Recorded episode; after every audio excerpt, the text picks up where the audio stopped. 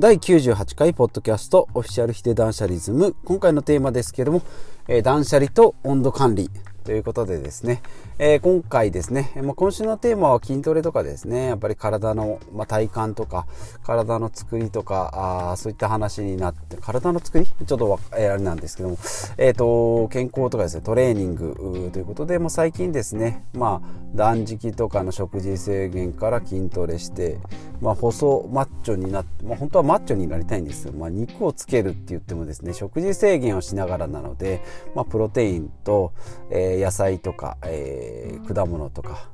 えー、そういった自然のものをですね、えー、取り入れていこうかなということで、まあ、感覚的にも自然体でいようかなと思ってですね。まあスマホパソコンなんかはまあどうしても使うんですけどやはりですね、えー、いろんな書籍を見て、えー、エビえーと論文的にもいいものとか体にいいものっていうのはやっぱり自然のものなんですよね。例えば太陽の光とか自然光とかだったり食べ物も、まあ、白米よりも玄米とかですね。えー、フルーツなんかも自然のもの野菜もそうですね、まあ、果物、えー、野菜とかですね。魚とか、えー、肉とか。で加工肉っていうのがまあ良くないよとか、まあ、発酵食品はですね加工といっても発酵はちょっと違うかなと思いますよね、まあ、納豆とかですねチーズ関係の発酵ものはいいよということで、えー、まあ酵素の力でですねえー、体が活性化するということで。でやっていくとやっぱり自然体っていうのがやっぱりいいのかなと考え方的にもですねやっぱりニュートラルに、えー、誰々に昨日あんなことされたからこう接するのあの嫌だなとかこうちょっとうがった見方で接しようとかですねああやっぱりあんなことするんだとかって決めつけとかですね、まあ、妬みとかっていうのもあるのでやっぱり睡眠もしっかりとって食事もしっかりとると考えマインドもですね人間関係も自然体で入れるのかなというふうに、えー、思います。で、えー、まあマインドフルネスっていう考え方というかですね精神統一禅から来るですね、えー、意識の集中方法なんですけどもこういったものもですね最近取り入れておりまして、え車のですね通勤時間中にまあそれを聞いてですねまあ、やっぱり、え集中力っていうのは呼吸から来るのでやっぱ呼吸に意識すると。まあ、サーキットトレーニングとかでおなじみの YouTube のマリコ,、えー、マリコ先生ですね。B ライフのマリコ先生のマインドフルネスでもですね呼吸をですね意識するということで、まあ、吸って吐いてだけなんですけどもやっぱり吐く方に意識をするということでこうスーッと吸うのはですね意外と意識してもできるんですが吐く方は結構ですねできてないっていう。で緊張してる時って大体吸う方が多い。ですね、えー、過呼吸とかもそうですね。吸う方ばっかりになってしまうんで吐く方に意識をする。でこう物事頭を空っぽにっていうんですけど空っぽっていう結構難しいんですよね。でえっ、ー、と体の力を抜いて空っぽにしようと思って空っぽ空っぽ？空っぽからですね。なんか全然あ木が見えたとかって木の下にあれ？なんか書類があるぞとかだこれ昨日の仕事だとかってですね思い出してですね。ああやっぱり明日あ行ったらあれをしようとかですね。ああやっぱりあのあの部長がちょっと難しいなとかって人間関係的に厳しいなとかっていう風になってきたりするとそこでまた夜寝れなくなったりするのでそういうのも全部ですねあることは確認しつつもそれを受け流すですね。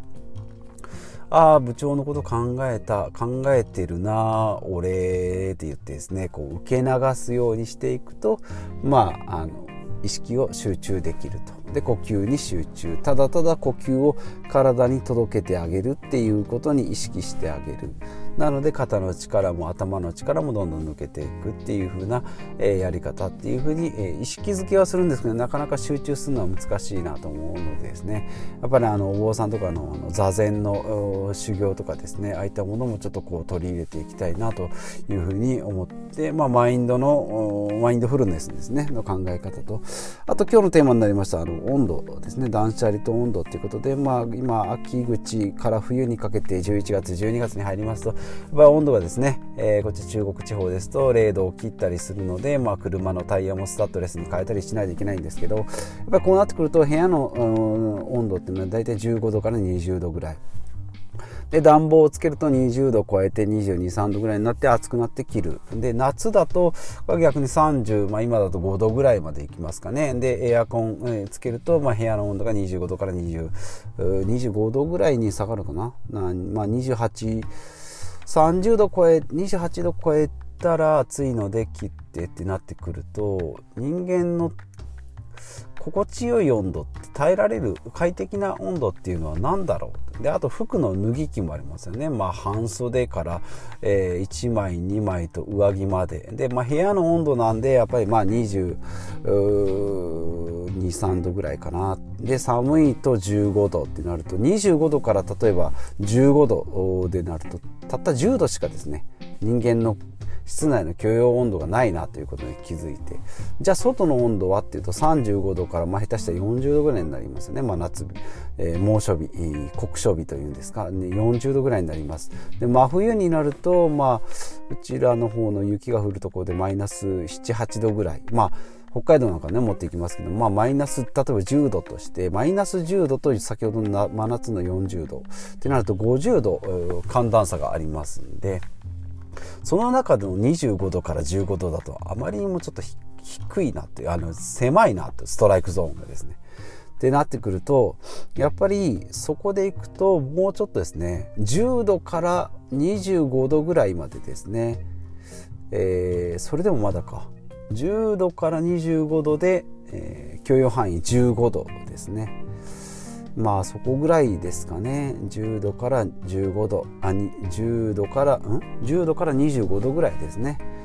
で寒暖差15度ぐらいを、えー、意識して生活できるようにですね、えー、脱ぎ着もそうなんですけどもやっぱり筋トレとかしてですね体の発汗とかですね体調コントロールを、えー、できるようにしていけばですねもともと寒がりでもなかったんですけどもここに来てですね食事制限と、え運動サーキットトレーニングとか朝一にすることによってですね体の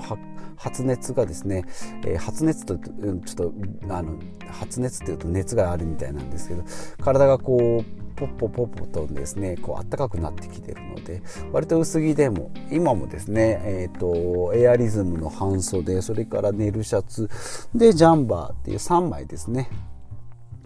えー、これでやっていってます。昔はヒートテックとか着てたんですけども今はですね汗をかくので冬でもですね、えー、着ていないですね。ですのでこのスタイルで、まあ、一応シンプルな服装に、えー、心がけているのでこの3枚ですね、まあ、裸で見れば薄着でしょうし、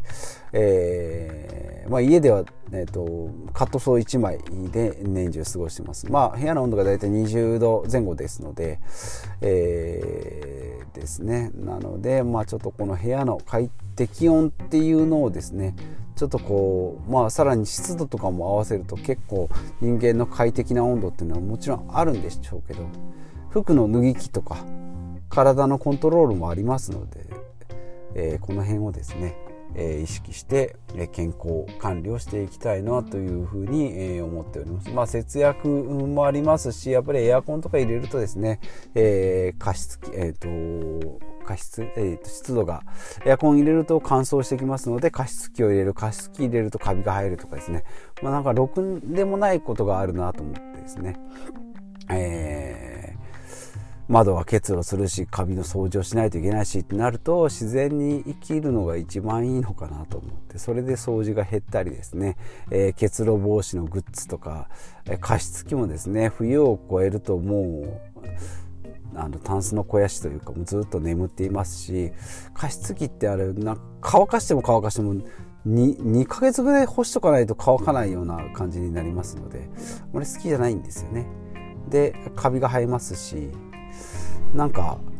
なんかねまあやってる時はいいんでしょうけどね。活躍してない時のこう無無力さたるやと思うとなんかなかなか効率的なものではないかなと思います、まあ、空気清浄機もうちないのでですね空気清浄機加湿器っていうのはちょっとあんまりこう正直信頼してないアイテムかなというふうに思います、まあ、エアコンはですね、まあったかくなる、まあ、温風ヒーターもある、まあ、石油ファンヒーターかもありますので、まあ、この辺とかですね、えー、は使っておりますけれども、えー、まあ体が一番のコントロール源ってありますので、まず寒くない体づくりを一番に、えー、作っていきたいなと、まあ、ただただ貧乏なのとな断捨離マインドっていうところからいくとですね、えー、薄着で入れる体づくり。これが防寒対策だったり、えー、暑さ対策だったりするのかなというふうな形になります。ただ最後はなんか精神論みたいな感じになってきましたがえっ、ー、とそうですね。まあ寒く寒くないというか薄着の方がですね、えー、服も少なくて済みますし、ね、マフラーがあったり手袋があったりって結構邪魔だったりしますのでその辺はですね、えー、シンプルに生きていきたいなと。でまあ本当に寒いのが苦手なんだったら南国に行けばですね、えー、シャツ1枚です。短パンシャツとねいでたちで過ごせますのでそういった移住の方法もいいのかなとえいうふうに、え思います。今バックパッカーのですね、え本を読んでますので結構やっぱり物がシンプルなのがもう絶対条件ですので、ねえー、シャツとパンツと替えですね、まあ、ヒゲ剃りと。であとちょっと身の回りのもの、まあ、あと私本最近読み始めたので Kindle みたいなのがあればもう十分なんじゃないかなというふうに思います。あとはまあ現地調達でですね。えー、やっていければなというふうに、えー、思います。まあ話いろいろそれましたが、えー、今回のテーマですね、まあ、断捨離と、え温度管理か、えですね、マインドフルネスとか、まあ、温度管理、バックパッカーのお話をさせていただきました。ということでまた次回お会いしましょう。